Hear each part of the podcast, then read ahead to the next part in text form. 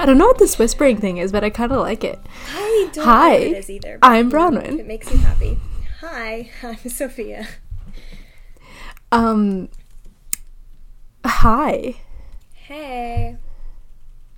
Uh, so, um, uh, why can I not say words? Whoa. About to ask, like, a super existential question. Why? Why is No, that? I was just like, why can't I talk? Um, given that you are the one who had school today.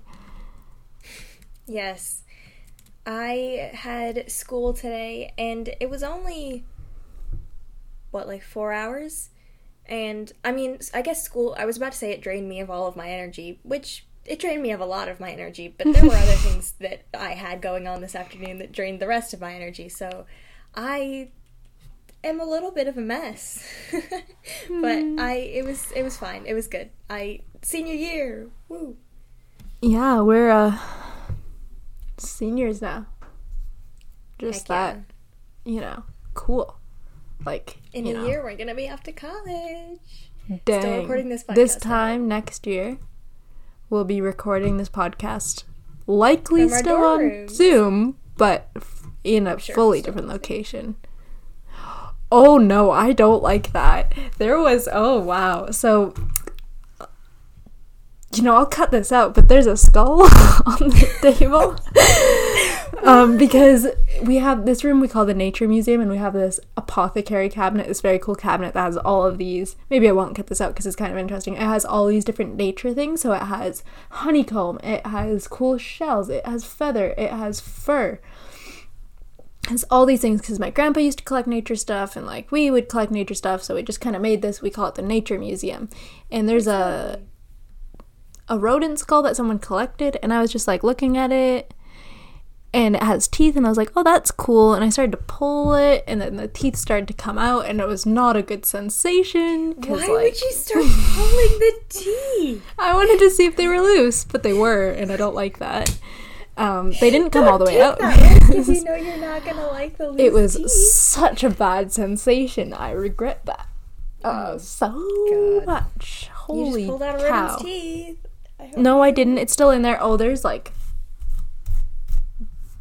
bone residue on my keyboard because it's all it's like not you know what I'm saying there's a skull on my desk. It seems a little morbid. It's it like does. it's like a mu- it's like a museum, like you know how a science teacher will have a box of bones, and you might not think that they do because neither did I, but then our robotics advisor pulled out a box of bones, so they do just have boxes of animal bones, and it's kind of like that, and it's like, you know, it's educational, but I need to stop touching it. This is really not fun. Um, oh boy. Wow, we'll decide whether or not I'm keeping that in, because that's really not the tone of this podcast. I think I think if you said it, it basically encompasses the tone of this podcast. It's I feel like this podcast is getting more and more chaotic as we, I don't know, get, I was about to say... become more really and more professional? No, well, I was going to say getting, we get older. I mean, we are getting older. We're but we're seniors now. We're we're like we're in our old age. Robin's gonna be an adult in a couple months. A legal adult. A legal and can't adult. Can't you drink in Canada? In Quebec. In Quebec. This okay. podcast is gonna take a whole nother turn. Oh boy. we oh should do boy. a um once we're both twenty-one, or once we we are both in a place where we can legally drink, we should do like a drunk quotes and anecdotes. Oh my god, we just take we just take a f- plane to Europe as soon as planes yes. are available, or like Argentina, exactly. just, just to record to the Quebec podcast. Wow, who's Quebec. who's gonna be our audience for that one? Because our audience currently, I don't I don't think that's the kind of content they're looking for. It's um, okay. I will um I will recruit Caroline and Eli. Uh, yes, Hey Nerd, and I feel like they will enjoy the chaos of a drunk podcast. Oh my god, episode. we need to. Do- oh, we're gonna have to do a collab sometime. We, you know, maybe I'm saying that, and they really don't want to do a collab with us. But now that I've said it in our I, podcast, no, they have listen, to. Listen, I have a, I have a, a, um, a Zoom meeting with Caroline, Eli, and another friend from our linguistics class, which I'll talk about more today. Um, and we're gonna talk a little bit about D and D, so you know, maybe I'll I was about to say something that, that in hindsight sounds v- way worse than what I meant. I was about to say, like, oh, you know, I'll judge their vibe and see if they might want to do a collab with us, which sounds horrible. And then and then um, we'll talk about them behind their backs. We'll talk about them behind their backs. We'll talk about them on this podcast. Hi, Caroline, yeah. If you're listening. I'm just going to gossip about you. No. Well, um, I just wanted I, to say I while we're I on the subject. I haven't actually talked to Eli at all yet, so maybe I should introduce myself first before we go like, hey, want to come on our podcast? So I that's that's what I that's what I meant by that. Not and I I'm don't even know if they are you. listening. Um, if they are, you know, I hope that now they don't feel pressured to do a collab with us. Oh, I wish we hadn't um, said this. But no, this also, I wanted to say just a shout out because I was listening to their podcast, Hey Nerd, which we mentioned last week, and let me just say it's a lot like our podcast. They're very nice. It's very people. similar to our podcast. Um, yes. And I don't know if they're listening or not. I don't even know if they know who I am because they're more Sophia's friends. Um, well, but uh, well, Caroline, Caroline is. If you're listening, you haven't met This is my girlfriend. She's great. Aw, I am. I kind of said aw, and then I, and then I was like, wait, that's not. I'm not supposed to say that. So I had to save it. Yes, you are. Um, but what I wanted to say is that Caroline and Eli are just so immensely cool. And I was listening to their podcast, and I was like, wow, these are cool people. And I had a moment where I was listening to their podcast, and I was like, they were talking about, like, oh, yeah, senior year, and I was like, wow, these guys are so cool, they're so much old, like, they're so old, like, you know, when you're little, and you think of, like, an older kid who's, you know, in, like, grade twelve, and you're like, they're so cool, because they're so old, and I had that moment, and I was like, you know, I'm probably older than both of them. I'm Yet, pretty like, sure you I are. Just, when Actually, I, I when I, when... They just give me that vibe of just like, dang, you guys are cool. and and, Bron- and I don't way, know. If you guys are listening, Bronwyn keeps texting me, like, I listened to Hey Nerd, and oh my gosh, they're so cool. And like, they're so I keep nerdy, telling Sophia like to tell, so, I keep been telling Sophia to tell you guys that I think you're cool. And I don't know if she's done that or not. I, but I text her periodically, and I'm like, Caroline and Eli seem so cool. She's like, oh my god, I can't believe they referenced Oedipus. Like, that's so cool. She's. I, they were like, talking about, guys, I mean, maybe this is. isn't interesting like, unless you're Caroline or Eli. Again, I don't even know if you guys are listening. But the they were talking about, um, like, their English class in grade nine, and they started talking about the play Oedipus Rex, and they were talking about, like, Oedipus and, and Antigone and them. And I was like, and they were like, yeah, and I made this joke. And I was like, see, that's a really funny joke. and, and and then and Caroline was like, oh, but, yes, you know, but, but no one else got it. And I was like, yeah, because it's a really smart joke. And I wouldn't have gotten it either. But I think it's you funny now because that's like, it. an, a, it's such a good play. But it was, yeah. Anyways, go listen to Hey Nerd. Hey Nerd, folks, if you're listening, I think you're really cool. And I would, you know, I just, you, you guys are cool, okay? So, I think Bronwyn um, really admires you, as do I. But I get yeah. regular texts about how cool you are. So thank you for um, entertaining us. So, Sophia, what's your word this week? Yes, it's been ten minutes. Um, That's it. Oh, no. my, uh, my wordlet, we're only doing one wordlet this week because we're talking about something that I already know I'm going to ramble about for a long time. So we're only doing one wordlet, but my wordlet is metacognition, which is awareness and understanding of one's own thought process. Oh, that's very meta. I mean, like, it I get why neat. It's called metacognition, because that is... Wow, what an observation, love. Wait, but, okay, so, okay, okay, okay, okay, okay. So, first level, there's There is awareness and thought processes. Like, that's something that exists. Metacognition is awareness of the fact that you have thought processes. What is it called when you're aware of the awareness of your thought processes? What? No, metacognition What's- is like awareness. it's, it's the understanding of your thought process. So it's like... I, oh, it's not, not the understanding not the that you that do you have. have a thought process. Like, that's wild. Like, it's, no, it's like Okay, I, like, yeah, obvi- we all have thought Inception. processes, no matter how different they are, I, I think. It's, like, understanding of your thought, like, this is how I process information. This is... Okay, but still, you could go another level. You could go infinite more levels. And I feel like it's something like the word that I said last time, which is, like, the pre-anti-penultimate thing, where it's like, how oh, yeah. many prefixes can you add onto a word before it's too many prefixes? That is a great question, that's, that's which really I am going question. to be investigating. Let me just write that down. I need to write it down. Wait, I'm writing it down too. Hold on. Where, though? Where do I write this down? Because it doesn't fit into any of my notes, and I have so many. Well, hmm. Maybe I'll write it, a new one. I'm writing it down in the... extended list of quotes that I have that you have said to me. Oh, because I'm really funny, yeah.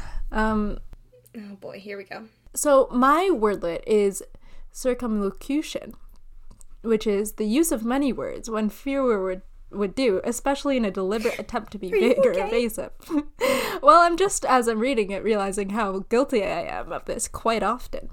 Um, it gives me, like, philosopher vibes, like, you know, when they say something... And it's like, okay, so basically what you said is no one knows the meaning of life because we're all too in- insignificant, which is like, honestly, yeah, like that's a good starting point. That's not actually that cool. Um, but if you say that in a thousand word essay, then you are guilty of circumlocution. Again, this is kind of what my English essays are ninety-nine point nine percent of the time. Where, you know, the point is, is that this book is just someone's words that they've written on a page. Yeah, but I'm going to talk about it for four pages. four pages. And talk about how, you know, it's about their themes in it, you know?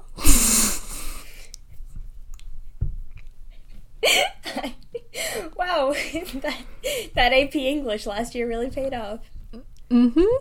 Yep, I'm coherent. I'm hyper is what I am. So what's our topic this week? Well, our topic this week, um, I'm not going to say the thing yes. that you wrote in the description because it's just Sophia's one true love. That is not true. I also love Bronwyn. I, oh, I not... didn't know that before you told me that just now. I was making a joke. Wow, this is the other thing that Bronwyn does sometimes when she's making a joke is she assumes that I don't get it. So, no, okay, I, she assumes that when I don't laugh, it means I don't get it, rather than when I don't laugh, it means I don't think it's very funny. So she starts explaining it, and that makes it less funny. And I don't in my know opinion, how to, it makes cr- it quite like, funny when I get to this. break down my thought processes. It's, For example, my wait. joke that I made up yesterday was, how do cows say I love you? Te amu. That's not, that's not how you pronounce it. So if you Spanish, know any Spanish, though. if you know any Spanish, it's te amo, which is te amo. Te amo. Yeah. But if you keep on adding O's, it doesn't turn. Te amu. It's a bad Which brings joke. us perfectly into this week's topic, which is linguistics. Mm-hmm. It is linguistics, and I... Okay, I I feel bad that we tend to do a lot of topics that I'm passionate about. Like, we did we did a foreign language episode. This one's different. This one's about linguistics. Um, but we've done, like, journaling and writing, and I feel bad that we've never done a coding episode, but I would really have nothing to contribute to that conversation. Um, so I made If you look at my anecdotes... I, I was Bronwyn. just looking at my anecdotes, and I was like, see, I have, like, a full page of anecdotes. This is fun. Yeah. I'm very excited about this topic. And then I looked at yours, and you have two full pages of anecdotes, but okay, it's still fun. I know, and I am sorry. I, I, I, I'm not going to say I know too much, because there's, like, so much that we all don't know about linguistics, but I, I have an amount of knowledge on this topic that some people might say is concerning for uh but you know it's fine. I love it. um, I think it's interesting too. I was even uh, well, though no, wait, I would let never me finish my thought. You should I, what I was going to say was I made Bron- Bronwyn promise to talk about programming and the linguistics of programming, so she will get to talk about computer science, which is her one true love. Mm. So that is making me feel better about what will be probably closer to an hour and a half this episode of me yeah. getting really excited about linguistics. But again, there are aspects of linguistics that I find very cool. I just, you know, um, other than... don't want to devote your whole life to it. I get that. Exactly. You know, fine. You said that perfectly. And I also don't maybe want to read, like, a dictionary, but I do like to know about words. Oh, I have some... I have a... a I can use this against you now. I'm going to be like, yes, Sophia, very smart person. Oh, what does she want to do? Oh, she wants to read dictionaries for a living. This is good. I now have. That's such a good description of what you want to do. Insult. It's not a criticism. It's just very specific. I don't know. It was funnier in my head. Um, I'm not going to explain it because I think that that might make it less funny. Um, Thank you. Wow, you've learned something. Oh, I'm talking so much, I'm hurting my own ears. Okay, what's your first word? I've got to write down that quote, too. Give me just a second. Uh, okay, what's your word? Um, sorry, my word, yes. My first word is something that I learned in... Uh, Our lingu- my not our my linguistics program that I took, which is how I met Caroline, by the way, uh, who is very cool and also interested in linguistics. Um, and on the first day of this course, which was the best class I've ever taken, um, our professor was talking about the different fields of linguistics and how, like, linguistics is a very, very broad field. And so a couple of the ones that she listed were anthropological linguistics, uh, neurolinguistics, which Bronwyn will talk about. Um, psycholinguistics, which I think looks a lot at language acquisition, so like children, um, bilingualism in children, that kind of thing. And then the last one, which I find the most interesting, is something called sociolinguistics, which is probably the field of linguistics that I would want to study um, if I had to choose right now. It is the study of language in relation to social factors, including differences of regional, class, and occupational dialect, gender differences, and bilingualism. So Dang. Everything I'm interested in, but also language. So it's I it's very cool. Um, I don't know the etymology I, of it. Sorry, you go ahead. I never would have guessed that that's something that exists.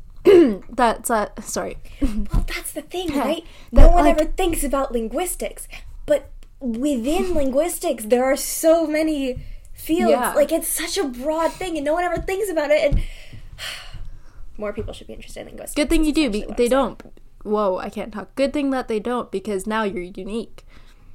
Um, what does the word...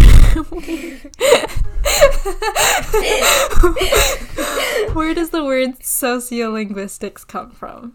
Well, I couldn't find the specific etymology, but... Um, you're unique already. Is, Liking just... linguistics doesn't isn't the only reason you're unique. You're unique because you're, you're like, really cooler than most... Than Not most, Thanks. all. I'm cooler than most people. Everyone except you, you're cooler. I think, is what you were saying I would there. say that, like, it's like it's like me... Caroline, Eli, you. You know, I'm okay with that ranking. They are definitely cooler than me. I'm kidding. Um, no, Sophia, they are. You only that. have to listen to one episode uh, of Hey Nerd. You know, Caroline and Eli, Let's you're pretty cool, discuss- but Sophia's cool. I'm making friends before podcast. I've ever even met them. you, there are things that we are saying that we can't take back. That, anyways, Shots the etymology fired. of sociolinguistics. Um, I couldn't find the specific etymology of the whole word, but uh, linguistics derives from Latin lingua, which means language or tongue, and then the suffix ist, and then linguist, linguistics, which is the study of language, and then tap on, tag on socio, I said tap on, tag on socio to the front of linguistics, and you've got the study of language in relation to social factors, like hmm. race, ethnicity... class, stuff like that. So and I think cool. it's very, very cool. Especially the connection to culture.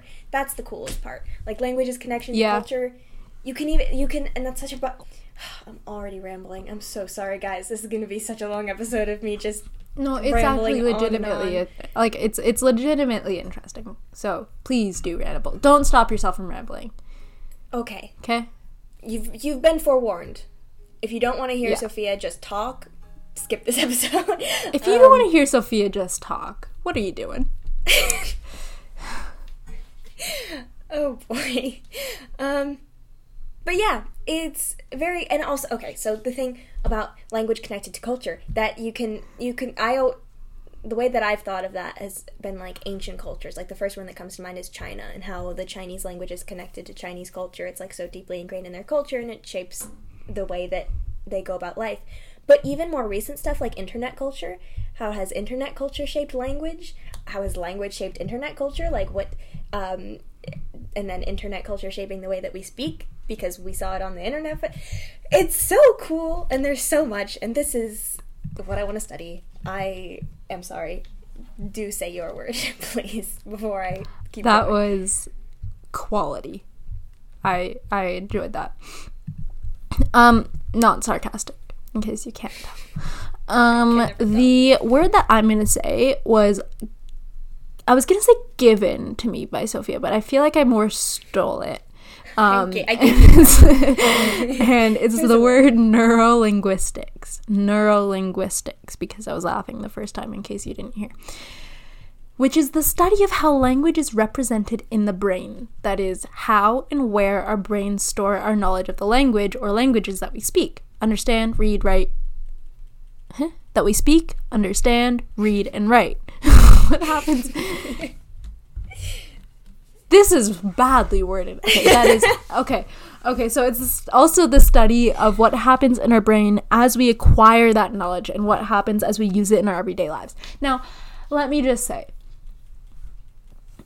I don't think I'm going to go into linguistics. I think if I went into linguistics, that would be a plot twist none of us were expecting. However, if I had to, this would be something that I would be quite interested in, because I have always wondered what where the words are stored, right? Like, I'll tell you that, love. Because because as if as we have someone, enough patience to make it to the anecdote as someone, section, I can. You tell better you a little bit about because it. Because here's the thing, you know, as someone who has a surface level level understanding of of biology and chemistry, our brains. Oh are no, just, no no no no no no no no no! I will not stand for this. Ah ah ah ah!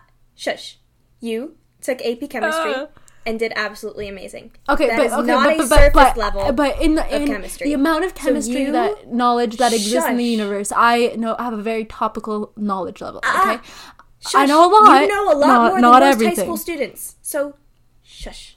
It's still surface level relative no. to the amount of chemistry that exists in the world. Shush. However, my point you know being that our brains are organs which are made out of tissue, which is made out of cells. Okay, cells, which are not thinking oh. little creatures crawling along on four legs. No, they're cells, which are made up of of, ad- of atoms, which are literally just particles and, and shapes.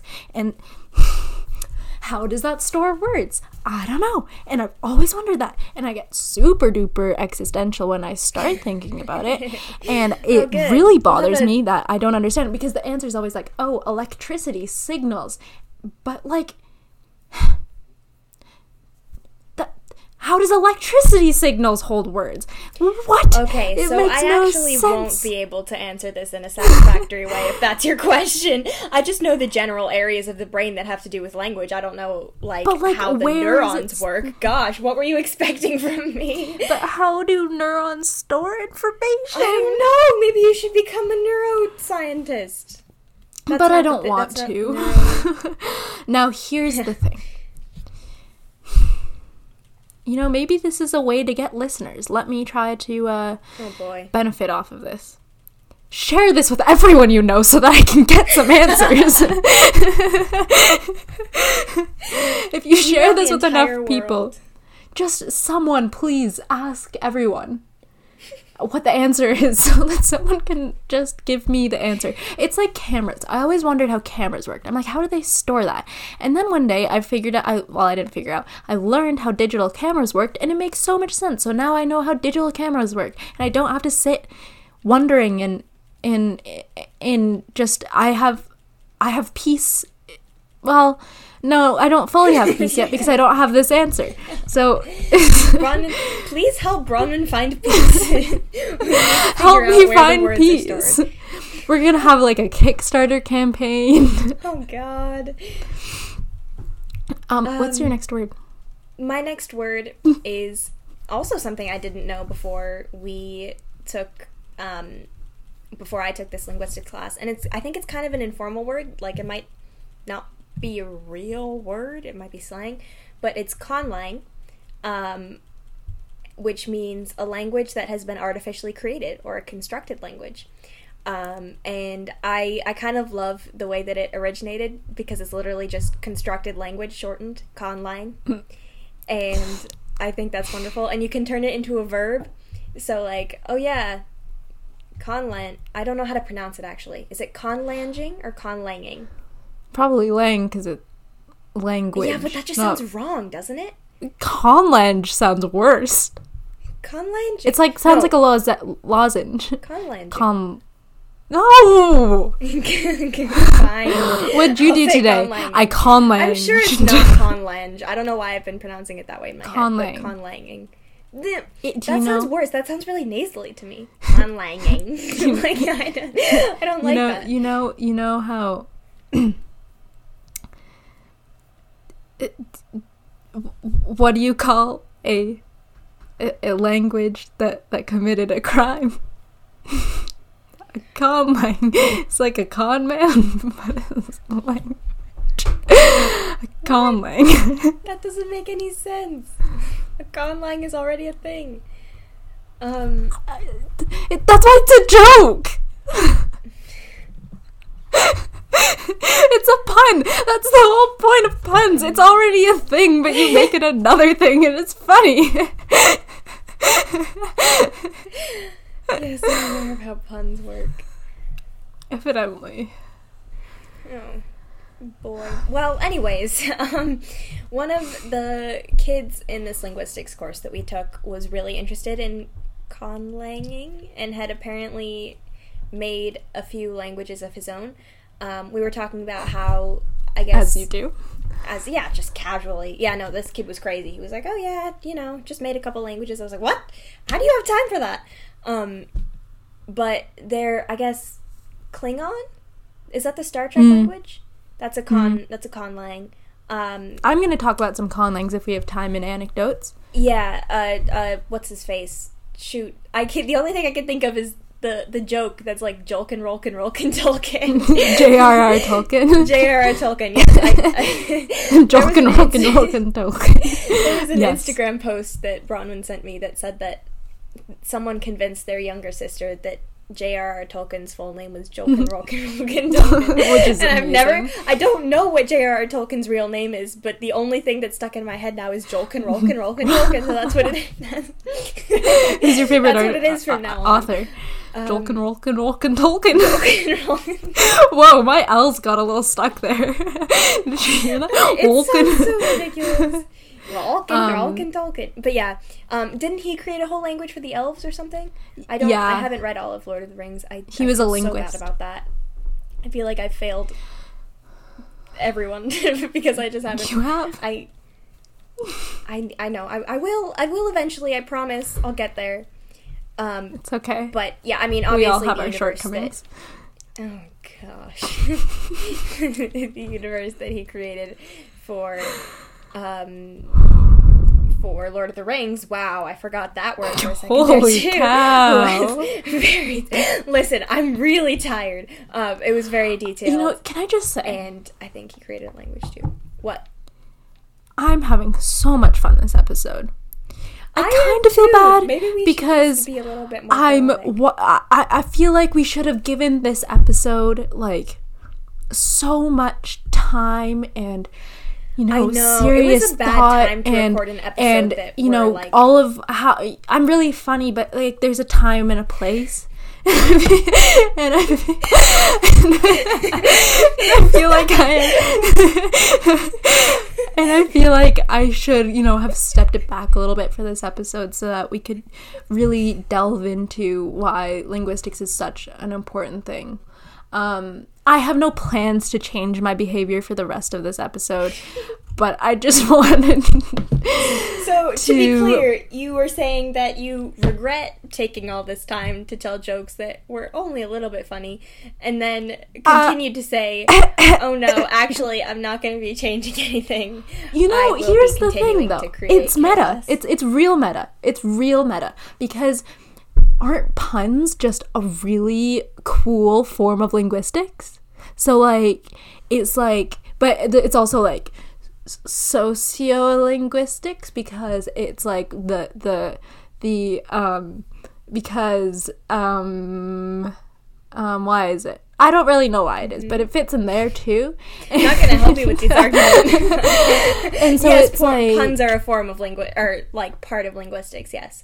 Um, So but I'm already winning at life. That does um, not mean that does not mean I have to appreciate word. them, especially your puns. Continue. What a bad linguist you are. I know, I'm so terrible. You know, my next word is semiotics, which is wow. the study of signs and symbols and their use or interpretation, which is Ooh, that's wild. Really cool. Yeah. Um it is it is like I guess connected to like cryptography and orthography, and orthography is spelling. Um, yes. And it's like, yeah. Or I guess maybe you could say that punctuation, I'm sure that punctuation has some, is a relatively, I don't know if this is true or not, but I'm going to go ahead and say that punctuation is a relatively universal thing. Um, maybe it's not. But, like, maybe the idea that, like, a dot just means the end of a sentence. And maybe that's a thing that exists in more than one place. And that's, like, kind of cool. Oh, I didn't even think. I thought this was talking more about, like, hieroglyphics and stuff. Oh, you know, probably. Um, I like a, what no, I was saying that's a really too, but, way but to yeah, you're probably right. Um, no, I didn't even, no, no, no, I, I didn't mean that as in, like, as in, haha, you're wrong. Um, I just, I didn't even think about punctuation marks. Like, that's a really good point, and how punctuation marks are slightly different. Like, in ancient Greek, a semicolon means a question mark. Yeah. And then with Spanish, you put upside down question marks or exclamation points at the beginning of sentences. So that's uh, that's very cool. I am thinking it's hieroglyphics, though, because the etymology is from Greek, and it's semioun, which is to mean to interpret as a sign, which also probably means, like, you know, this is a divine signal or sign from a deity, and it's telling me that I should do this right. with my life. So it's probably, like, that kind of signs, or, like, that kind of thing, but, like, maybe it's also linguistics. I don't really know. But then it went to semi oh goodness semiotikos in Greek, which means of signs. So I guess it's just like the gen- dative dative form of the noun. Sophia, uh, I, of, sorry. Of, I didn't. I wasn't. I zoned out for a second there. Um, of signs is usually genitive, like when it's of. Oh, something. Genitive. Ah, dang it! I was starting. Okay. Um. So of signs, and then semiotics in the late nineteenth century. Sophia, I have a question for you. What's your question? Should we maybe just do one quote? Yeah, that's a good idea. It's been thirty-five whole minutes. And, you know, I'd rather talk about my opinions than other people's, so. Wow. You heard it here first, folks. Bronwyn's really self-centered. No. Whoa! I'm kidding. This is this okay, okay. episode will go down in history as the one where everyone ruins their friendships and potential friendships with other yeah, podcast linguists and significant others. Okay, I'm allowed to um, make fun of you after all that you've teased me for over the past, how long has it been? Seven years? Yes, because I'm funny, but... oh, again. Man. Yeah, there's a little bit of narcissism, isn't there? Okay, yeah, see, that was what I was about to say is, to be fair... every five minutes this particular episode, you have mentioned something about how funny you are and how, like, no one understands how hype, funny you are. Hype man. I, I'm just... You know... You're you're doing great. But I'm just, just saying. If no one else of... is going to laugh at my jokes, then I have to. um, Whoa, that was really sad.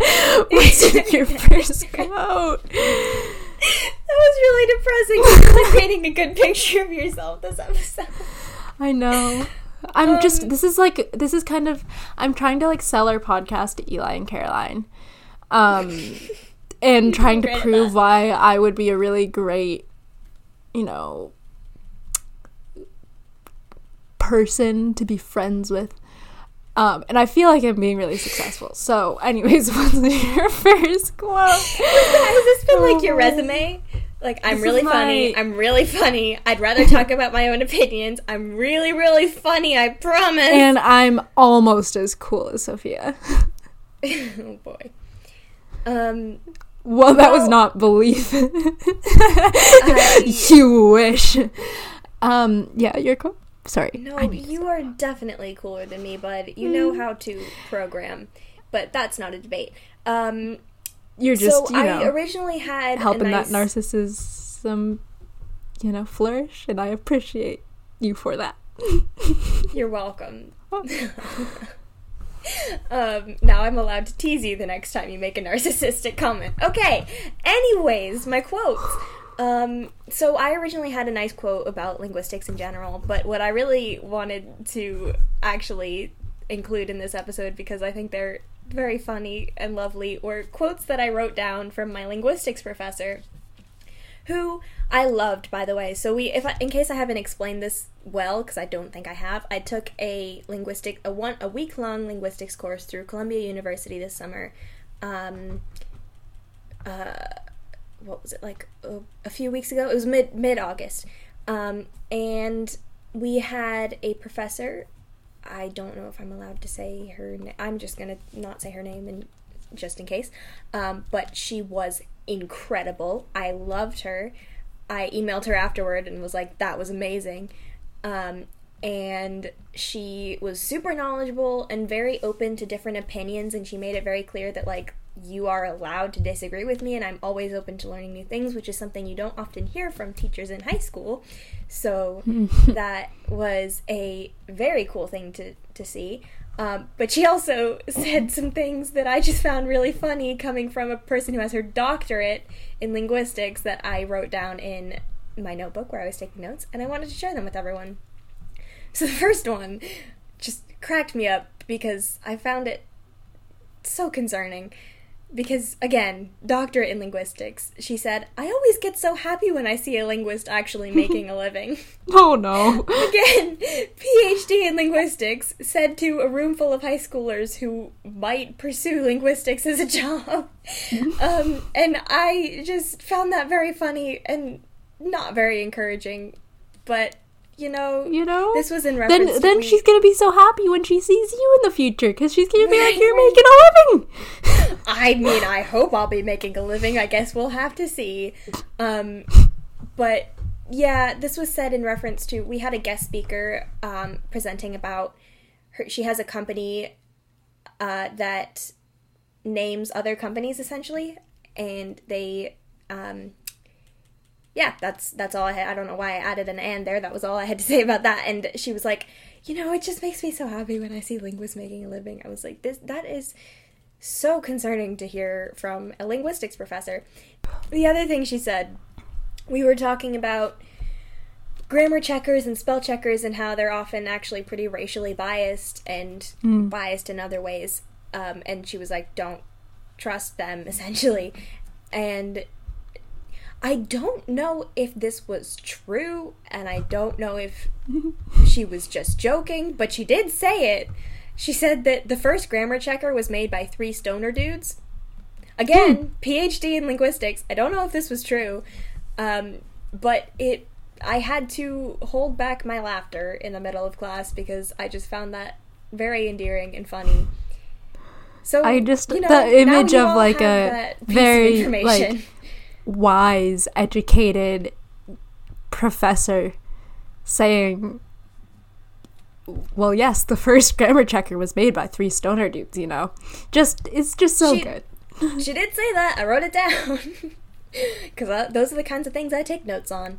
But yeah, those are just some gems from my linguistics class. And don't you worry, I will be talking way, way more about that in the anecdote section. But again, I'm rambling. So Bronwyn, what's one of your quotes? Well, so I'm going to say this quote. And this was when I was preparing the episode. I was like, oh, this is perfect because I can talk about something that's so cool. Um, but... You know, and it, it's a very kind of serious quote, which is not the energy of this podcast, but it's kind of cool, and it's an interesting thing, so, you know, I'm going to talk about it anyway, so it's okay. Um, but it's, the quote is, often, it's not we who shape words, but the words we use that shape us, which is Nina George in the Little yeah. Paris Book Shop, and she is a German writer, by the way.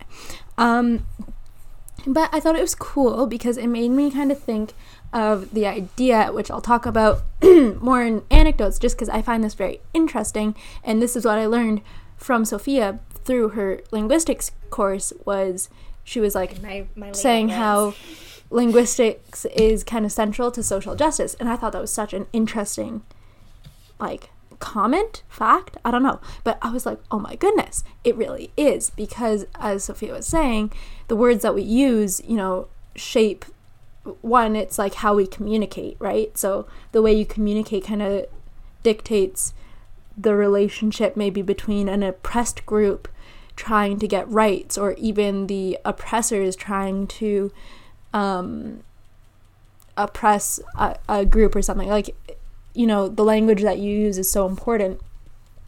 Um, and like language barriers can be a barrier in social justice and stuff. So like it was really, really interesting comment, but it also, the idea that um, the words that you use are so powerful, uh, and they kind of can shape a whole issue. So the it, it's not we who shape words, but the words that we use that shape us. So, you know, like, I won't go really into my anecdote, but, like, the idea that, you know, like, derogatory language allows for, like, the dehumanization of a group and then the oppression of that group. So... you know, it, like that kind of um, using those words shapes the whole issue. So, and the use yeah. of even again this, I mean, we'll and we'll go into this in anecdotes, and it's a little bit more serious than we usually do, but it's very important to talk about. Like that can sometimes tie into the use of slurs and how those are mm-hmm. often used to dehumanize minority groups, and that is something that. Uh, majority I was trying to figure out the best way to phrase this majority groups created to dehumanize um, yeah. people who they saw as different or less worthy, um, and so that's another interesting part of linguistics, of like how it ha- how we have shaped it to uh, to use it against other people who like weaponized we it we haven't liked essentially yeah. putting it very, very mildly. But yeah, an interesting yeah. thing to consider. Mm-hmm. Um, and we'll go into that a bit more in a minute. Yeah. Sophia, tell me about your anecdotes. Oh, Bronwyn, it's going to be so amazing. Long. So I, I'm going to split it up a little bit, about halfway through. So what I really just want to do is essentially a little mini crash course on what my linguistics cor- class was. Caroline, you don't have to listen to this. You heard it all from someone who was much smarter than me. But um, I loved it so much, and I could rant about it for the rest of the night. But I think we might only have like forty-five more minutes before we have to cut it off. Anyways, um, so I, I'm going to just quickly go through quickly go through some of the topics that we explored in linguistics, and I will force myself to stop so that Bronwyn can talk a little bit too.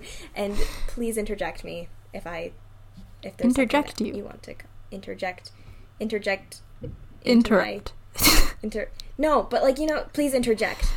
There doesn't have to be a pronoun after that. Wow, yeah. I'm so good at English. Um, mm-hmm. So first, the first thing I wanted to talk about is something called orthography. So this was the first topic that we explored in our linguistics class on on Monday, um, on that Monday. Orthography is essentially spelling, but it's it's wrong to say that it it's a synonym for, it's not, it's not really a synonym for spelling. The way that it was described to me, which I'm still a little bit iffy on if I'm going to be completely honest, but um, the structure of spelling, so like the, not spelling itself, but the structure of spelling, I did, mm. it's, I am not one hundred percent clear on the difference, but it's, it has a lot to do with spelling. But if you think about it, like, a lot of languages don't have alphabets, mm-hmm. so there's still orthography in languages that don't have alphabets. So it's like the structure sense. Of like words and stuff, or the cre- like a construction of words or something. Yeah, yeah, sort of. I think uh, that that sounds about right. Um, so one of the articles that we read in class, which was probably mm, no, it was the article that I found second most interesting. Um, the other one I'll talk about in a second, but uh, it was one of the more interesting articles that I found that we read. Uh, it talked about orthography in France and Germany. So apparently a couple of years ago there were reform movements to try to reform French and German spelling, because the spelling in French and, and German is just wild. Like, it's, some of the rules make no sense, as I have told Bronwyn about French, and she continues to try to defend, which I will say, a lot, there are there are reasons for a lot of the rules, but sometimes Thank you. you must admit that sometimes it's just, I would say wild. That it's not worse than English. No, oh no, I never said that. No, English is the worst. no, no, English is a mess. It's way more of a mess than, than French, I would say. Um, mm-hmm. But still, French is, is very confusing for, um, or so this article said, it's confusing for younger students to learn because there's a lot of rules. It's confusing mm-hmm. for foreign speakers to learn. So there were movements in both France and Germany to try to reform Uh, French and German spelling, and people got really up in arms about it, apparently. Like, everyone got so defensive over over their language, don't change language. So it wasn't it wasn't really uh, what the article event came to the conclusion of was it wasn't really a question of whether or not, well, no, that's not true. It was the the issue was less, although this was still an issue, but the the issue that everyone had with it was less changing the language itself, but who has the responsibility to change language? Mm. Because I think it was a, it was a, I don't remember exactly. I haven't read this article in a couple weeks, but I, I think it was a government-sanctioned thing where they got a group of people together and they were proposing reforms, and people were like, "This is the people's language. Like, you can't just change it." Um, I don't know if this then, is true or not, but was like the movement to change the spelling, like a movement to kind of anglicize the spelling, because I can imagine that would have. I, I don't. I don't remember. I mean, I'm sure that would anger people. I don't remember it mentioning anything about that. It was more just people didn't want it to change, and they were angry that mm. people were taking the responsibility upon themselves to change it. I don't know who was changing mm. it, but I see. I see.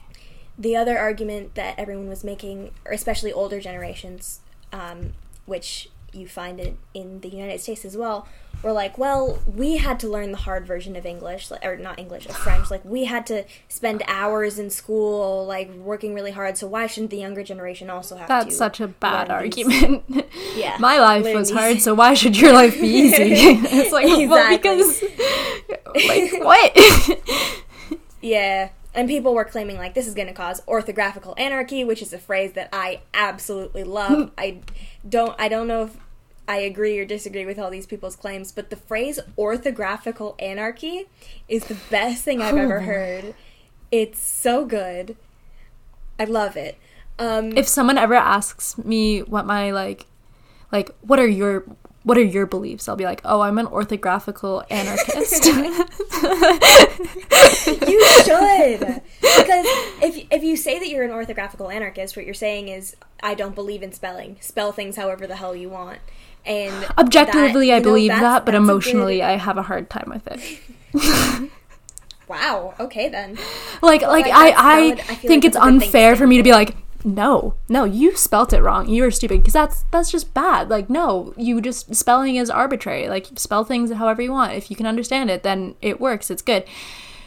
It's I know that, and I believe that, and I wish everyone believed that. I just sometimes feel a little stressed when, um, when. Thank you. Thank you for sharing. When I'm confronted with it, but you know, uh-huh. I'm, I'm. We're all growing and changing, so I'll get there. This is true. Um, but yeah, that that was basically orthography. I just found that really interesting, how many people got defensive. But then also, oh, I forgot. Then I found, this is also kind of ironic because, ooh, but it's ironic in multiple ways. I'm sorry. Um, because language changes all the time, right? Like as uh, we, as humanity develops, our languages change completely.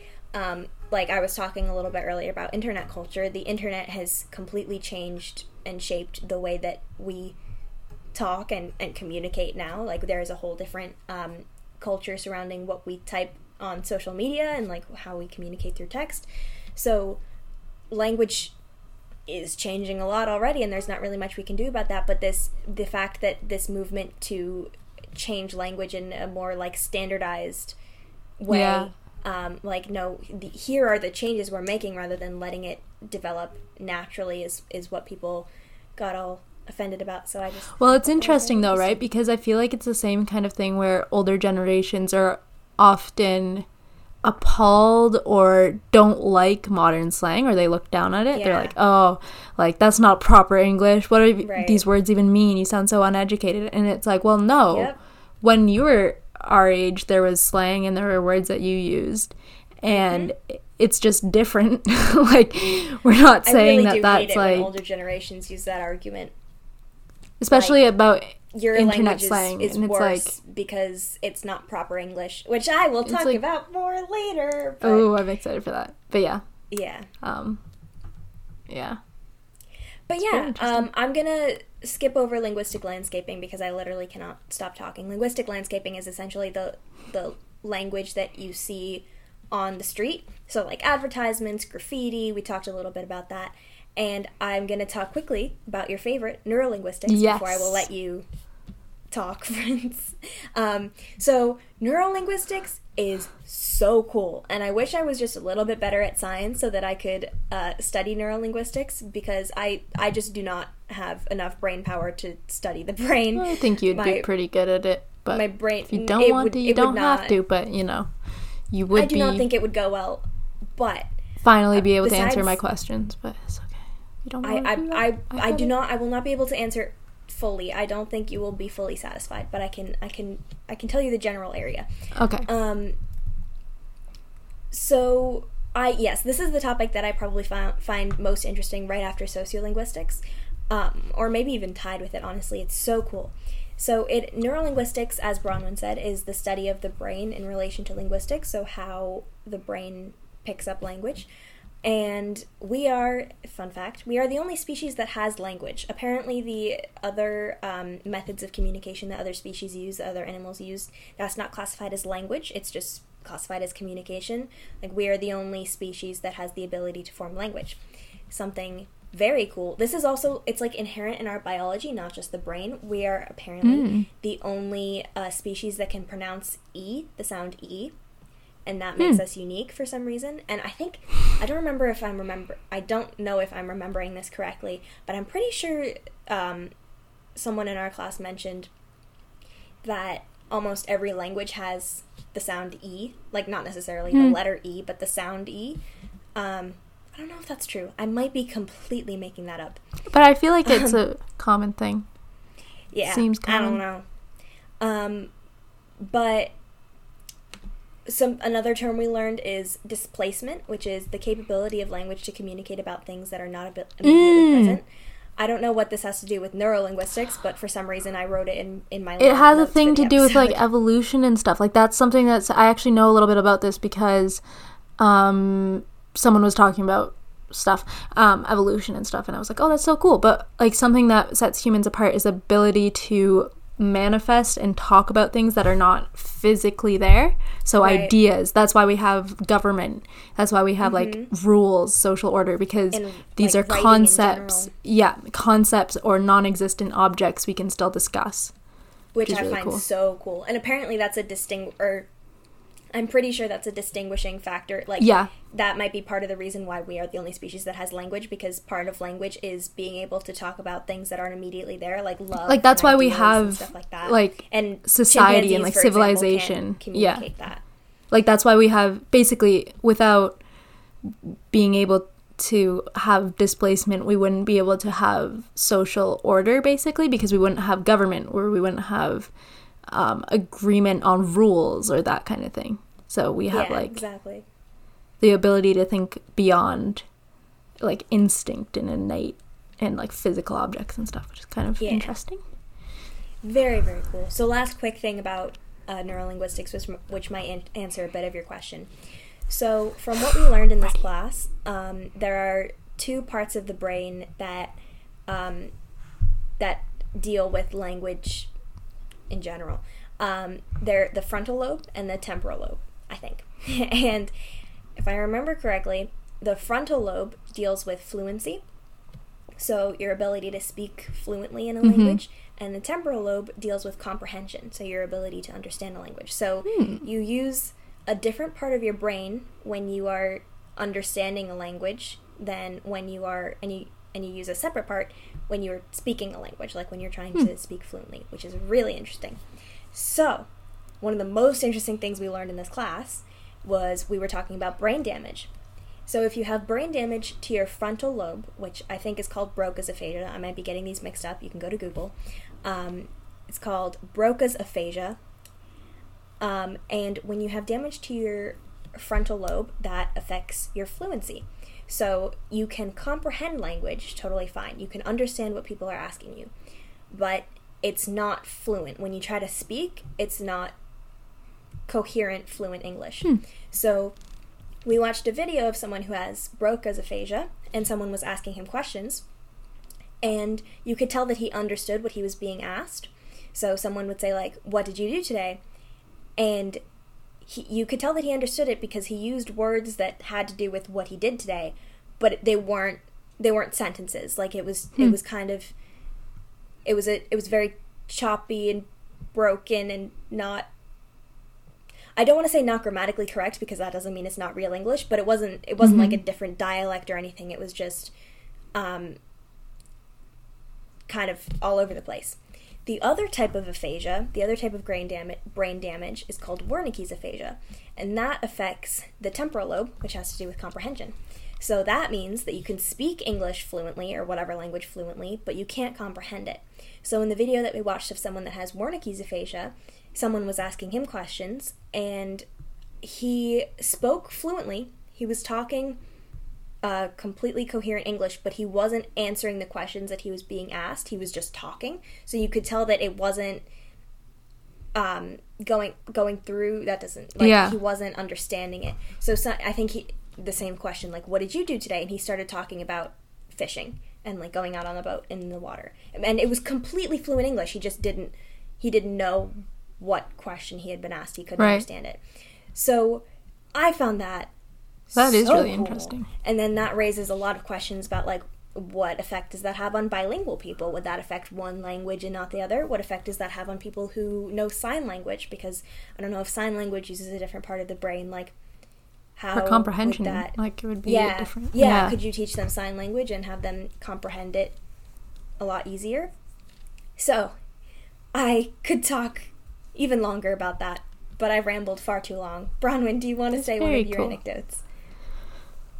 Okay, so I'll start with, I'll talk about, okay, I'll talk about some con languages that I read about in a book about the United States and its history um, with imperialism and and how the U S kind of, well, not kind of, how the U S was a colonizing country for um, mm-hmm. a long time, kind of still is.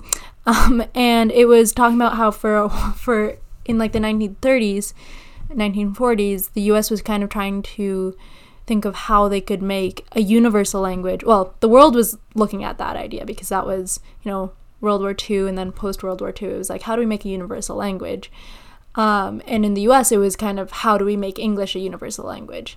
Um, and some ideas that people had were basically adapting English to make it easier to understand.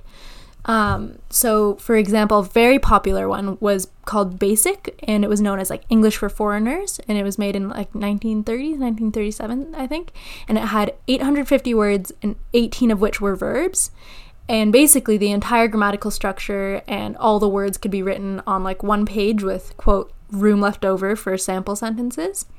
Um, and it actually went so far as to be taught in schools in China for a while. Um, but the thing is, it didn't really work because, and this is a quote that was kind of interesting, that foreigners, for their part, were baffled by the BASIC's tortuous um, circumlocutions, which is a word from before, particularly around verbs. Um, a critic aptly wrote, "The Koreans, Spaniards, and Russians have a right to ask why it is easier to say, I went in the air by jumping, than I jump."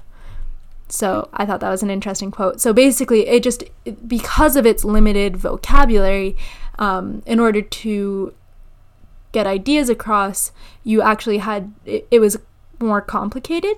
So objectively, yeah, there's less to memorize, but just because there's less to memorize, it doesn't actually make it easier to learn, um, or like more coherent. So, that, so it kind of went out because it was just too complicated, but it did get pretty far.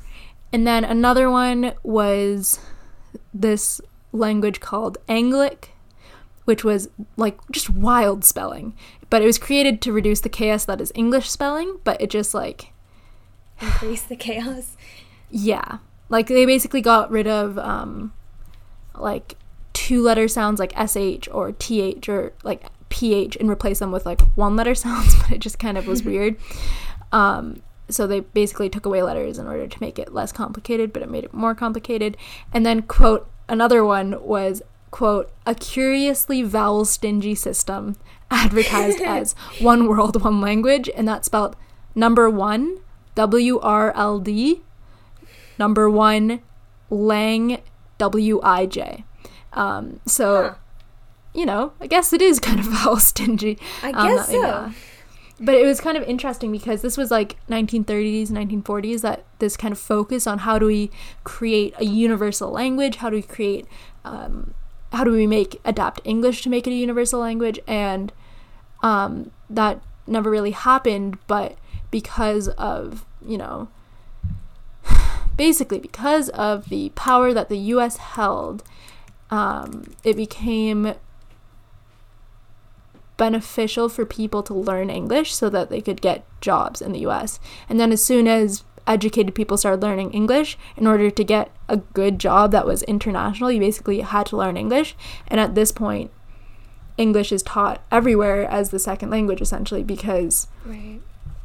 if you, and it's kind of a double-edged sword where if you decide, no, I don't want to participate in the effects of like colonialism and imperialism, I'm not going to learn English. Well, that's good. You made a personal statement, but then it's going to be a lot harder for you to communicate with the rest of the world. And that was um, an issue that happened in some U S colonies as they changed because, you know, as as a, to state a point, like leaders would not learn English, but then they couldn't negotiate with the U S because they didn't know English, and that ended up harming them. So it's really interesting how that kind of has affected wow, the world. Yeah. What's your next thing that you want to talk about? Well, I think actually you should talk about coding first because I okay. am going to start going into like social justice and stuff, and you okay. have a really cool thing to add to that, so we can kind of share that anecdote. Okay. Um, and the other thing I was going to talk about is something I know quite a bit about. Um, not, yes, a, not, not a lot, but I know quite You're a bit a about. She created an entire coding course. Okay, okay, okay. No, it's half episode. done.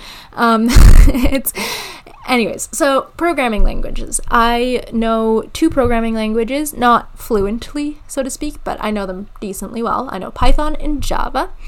Um, and it's kind of interesting. So I actually was wondering, like, in different countries, do you speak a different do you write programming languages in a different language? And actually that was something that was answered in this book I was reading. It's called How to Hide an Empire, by the way. It's very interesting. I would highly recommend you read it. Um, but they talked about how that's another thing about how English has become so essential everywhere. Learning a programming language, some Why countries have like English? yeah like they're wow. almost all of them are in English. Um, that's wild. Yeah. But the I wouldn't say that there's a really a grammatical structure to programming, although I suppose there is specific syntax that you would use, but I would kind of describe programming as having a logical structure, um, where you, like, basically use logic to tell your computer what you want to do. So the kind of two main types of logic that I'll talk about are something called if-else statements, so something where basically instead of having your program run linearly, because usually a program is just read line by line by line, it goes one, two, three, four, five, six, all the way down, and that's it.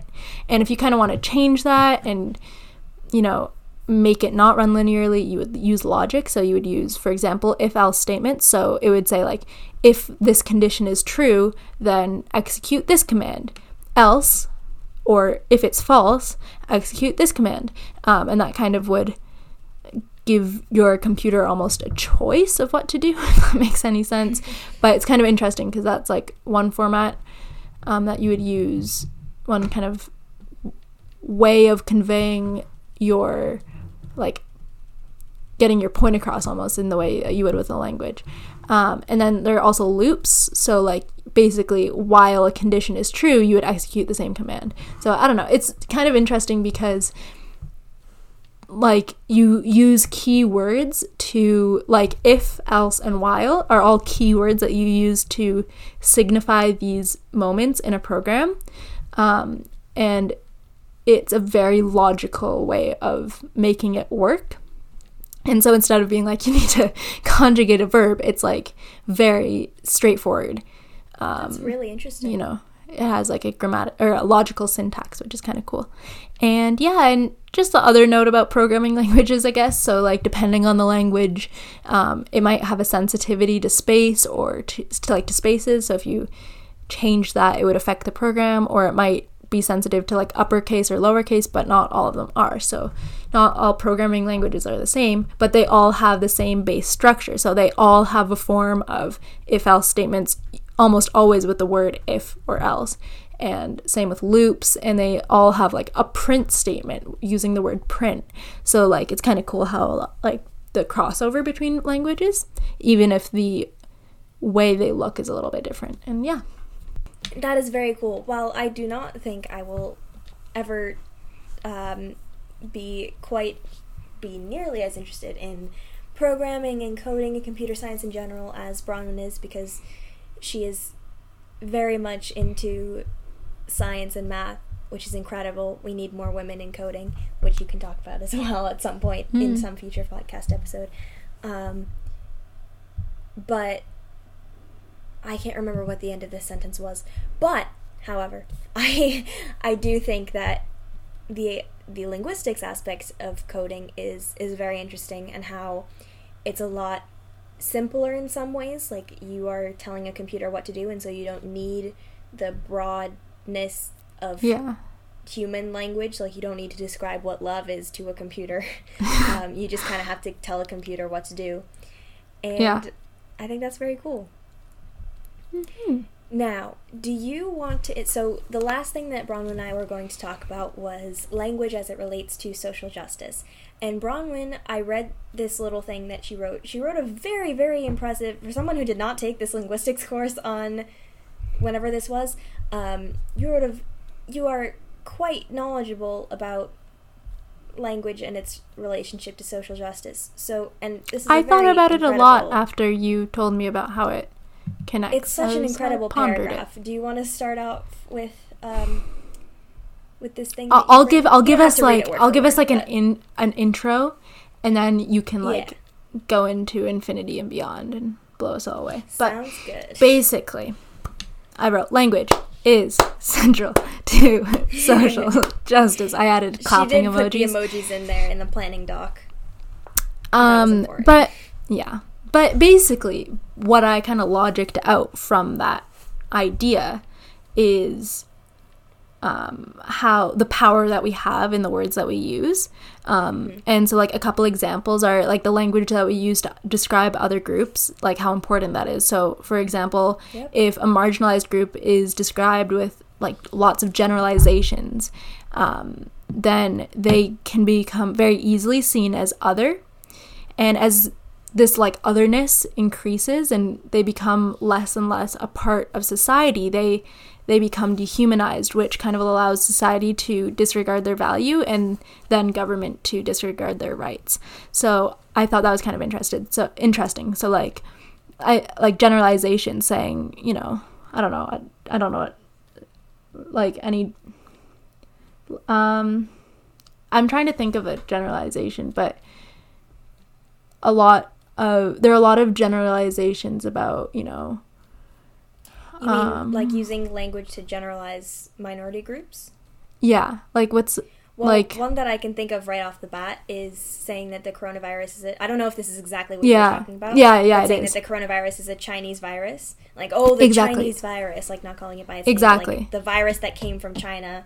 And that is leading to blaming all Chinese people for... Yeah, by saying right. the Chinese virus, you're grouping all Chinese people into the same category.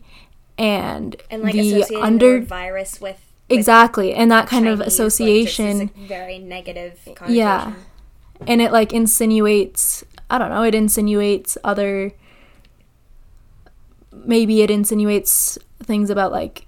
like cleanliness or something, you know, so it has a lot of other right. insinuations, and that kind of generalization leads to people saying, oh, I don't, that group's not part of my society because that group is different, that that's the group mm-hmm. where this virus came from, right? And that yep. you know, categorization um separates them and allows them to be discriminated against much more easily than if you're saying, no, these are people who are Mm-hmm. Um, who are they're, they're just people. Um, yeah. And another kind of, I was looking at quotes, and I saw a quote that made me a little annoyed. So then I wrote a whole other paragraph about political correctness, because this wow. quote was like, "Oh yeah, well, political correctness, yeah, yeah, it's good, but what happens is that you take away." harmful language like slurs and you replace it with euphemisms that sound better but they're just masking, you know, um malintent. And I was like, well, not really. And this is what I wrote, which is derogatory language. Sorry, I was it's a little really annoyed.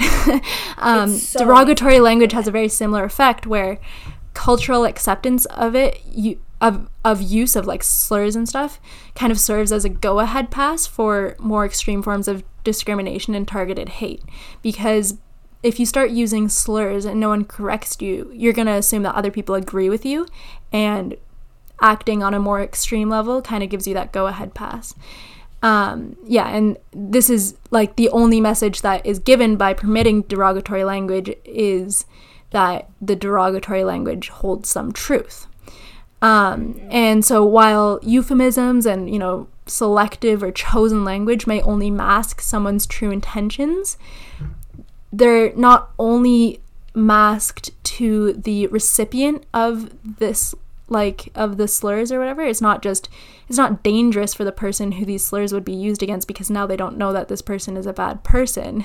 Um, they're also masked to everyone else. So, you know, they're not serving um like someone's intent by using slurs is kind of hidden, and therefore they can't, you know, they're not given that go-ahead pass. And mm-hmm. so aside from making people feel safer, they can't be kind of egged on by the rest of society because they're not getting feedback for using bad language. So, you know, so this person's argument was we should just use slurs so that we know. I don't really know, and I, I don't think that I don't think that was really what they were saying, but it was like, oh, you know, political correctness isn't the end all be all. It's not like being politically correct doesn't actually solve anything, was kind of what they were saying. Huh. But I was like, well, it's not a bad thing to not yeah use it's not a bad thing to not triggering use or harmful language.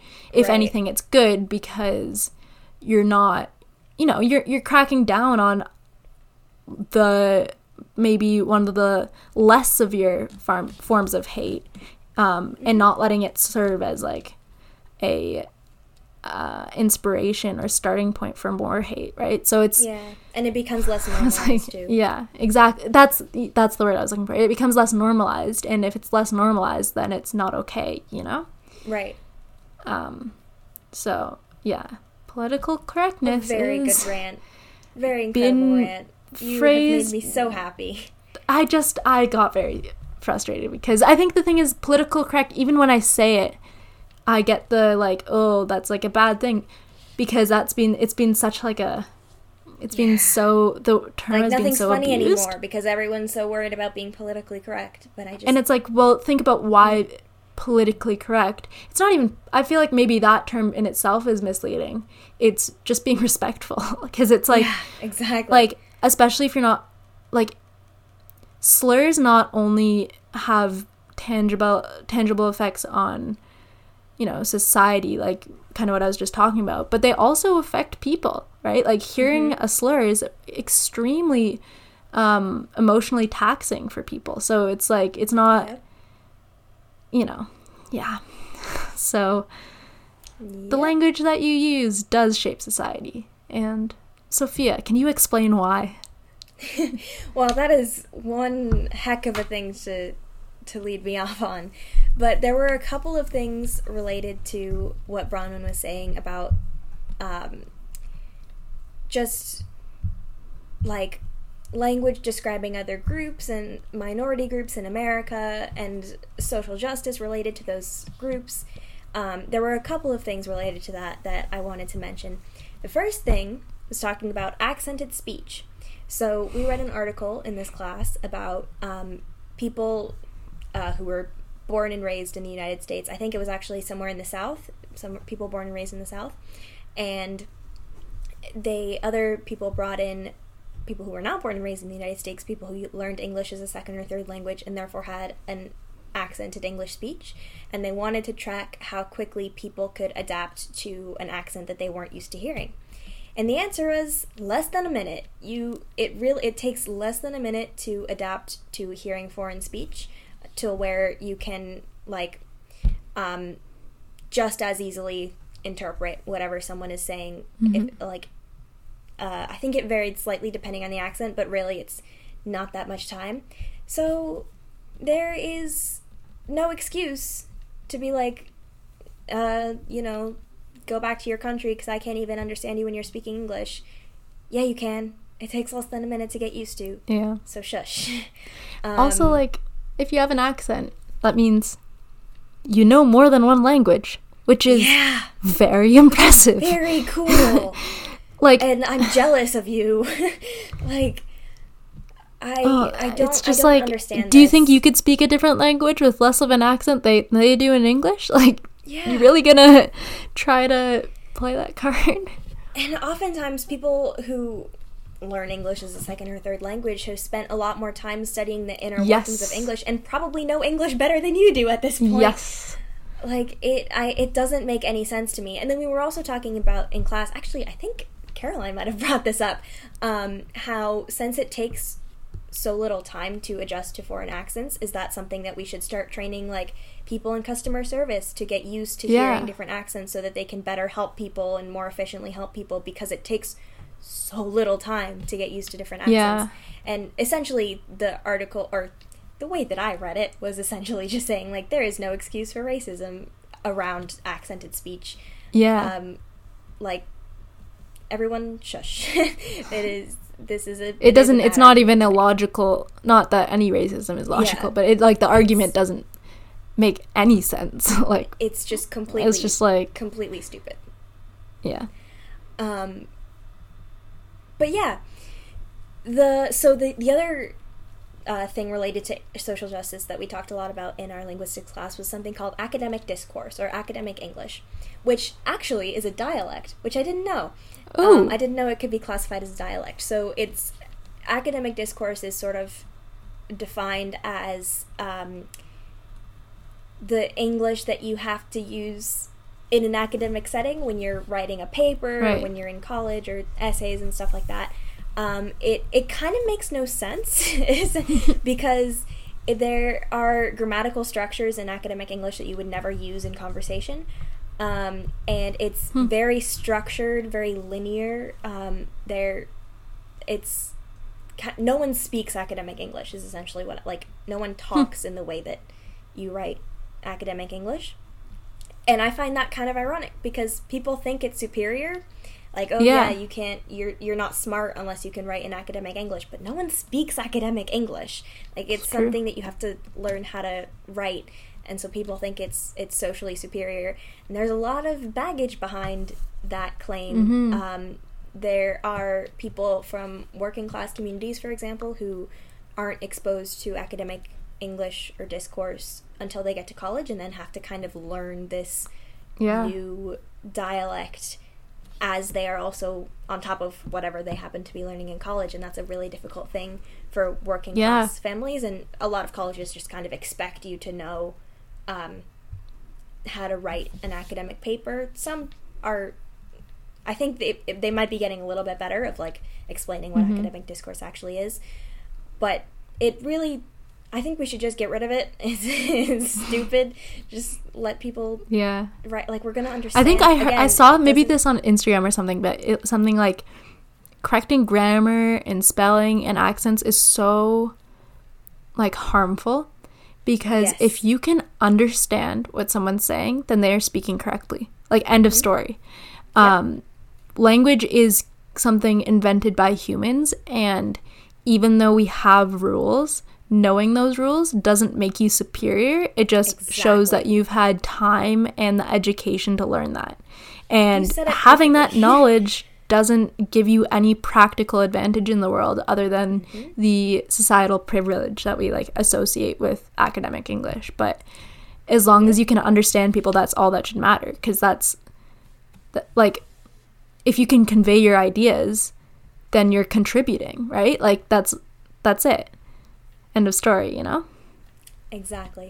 Yeah, you, there is almost nothing I can add to that. Like, I don't, that, you said it perfectly. This is,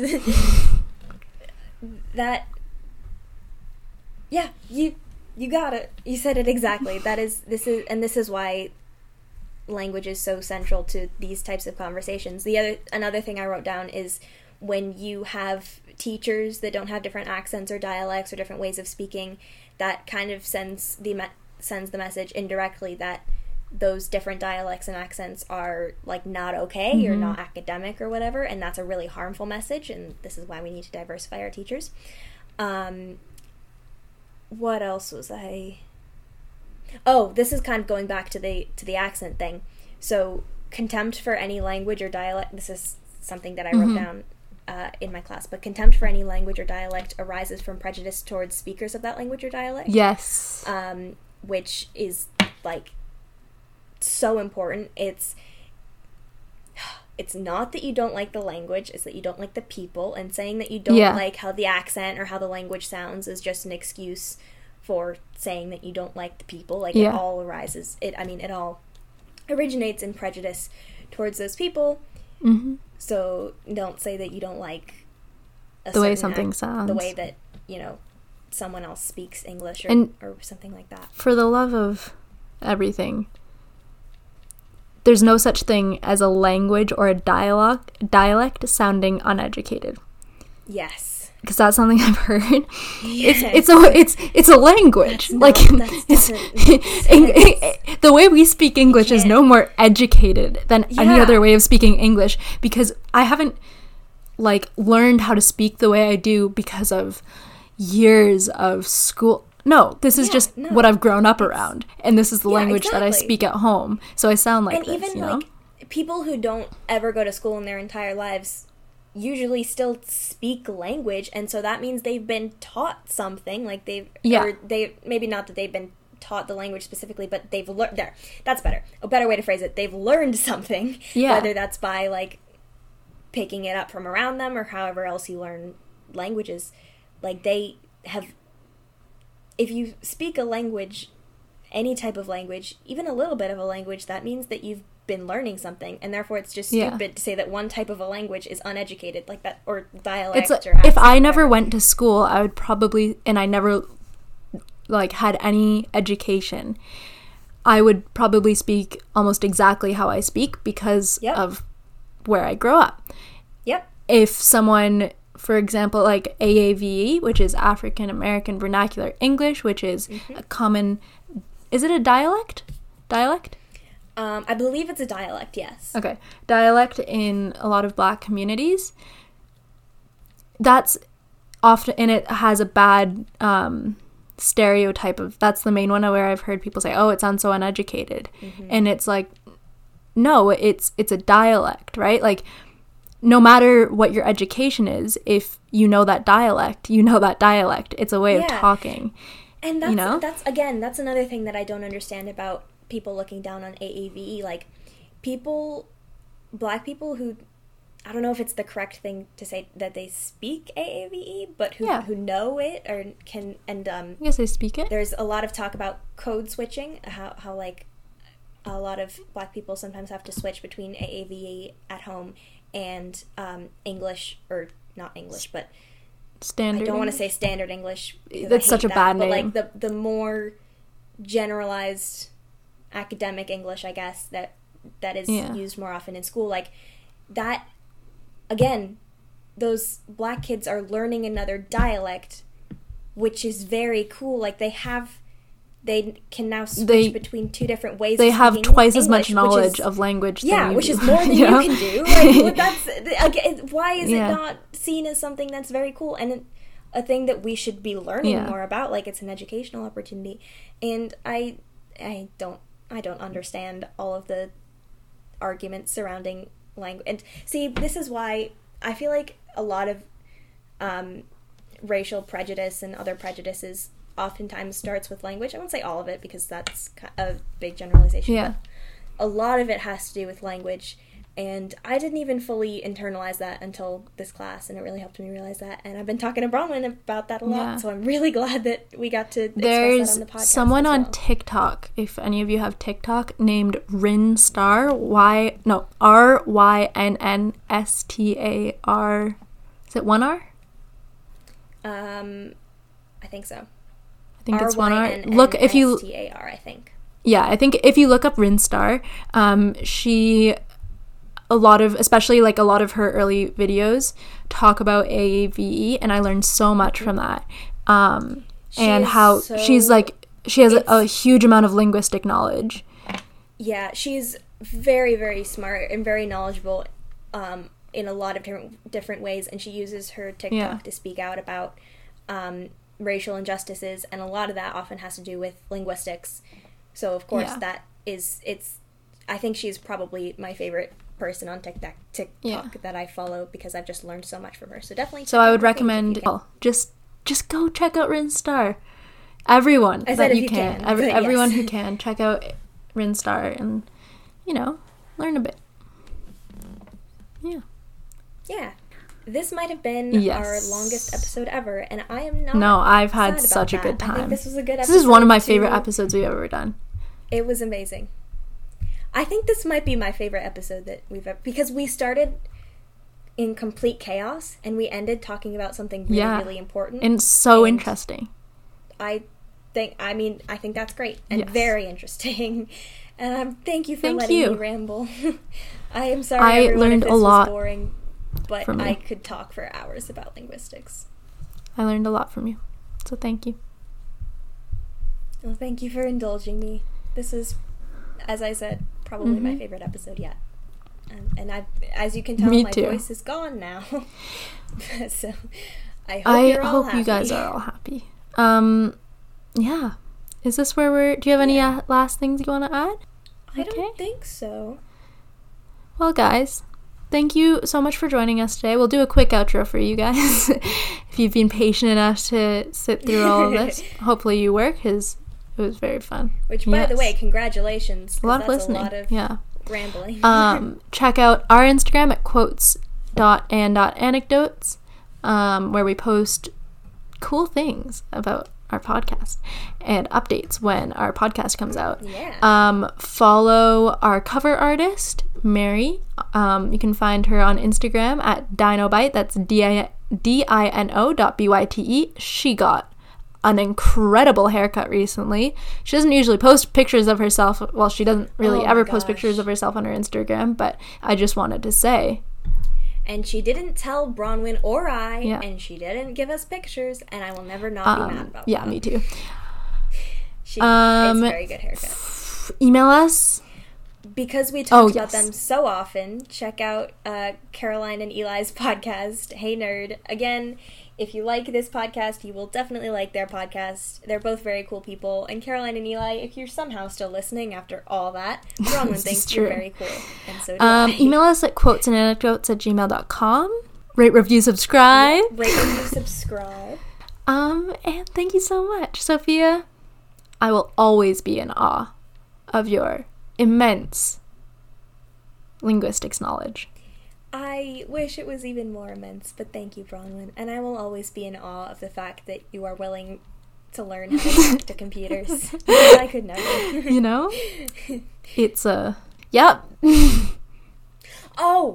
Another shout-out thing. Go. I think we might have done this when you were mm. first making your, your course, but go check out DeTech Theory yep. on Instagram. I We can put the, the link in the description. Bronwyn is working on making a beginner's coding course with our friend Sandra. Sorry, Sandra. I'm going I to think she'll love it. Um, She's going to be famous. I hope so. Sandra, you're famous. Um, it is, if you're interested in, in learning a little bit about coding, they start from the very beginning, and it's very informative and lovely, um, and they worked really hard on it, so definitely check it out if you have some free time yes. and you feel like learning coding. DeTech Theory it's on amazing. Instagram. And thank DeTech you so much theory. for joining us, my friends. Thank you, everyone. And cut.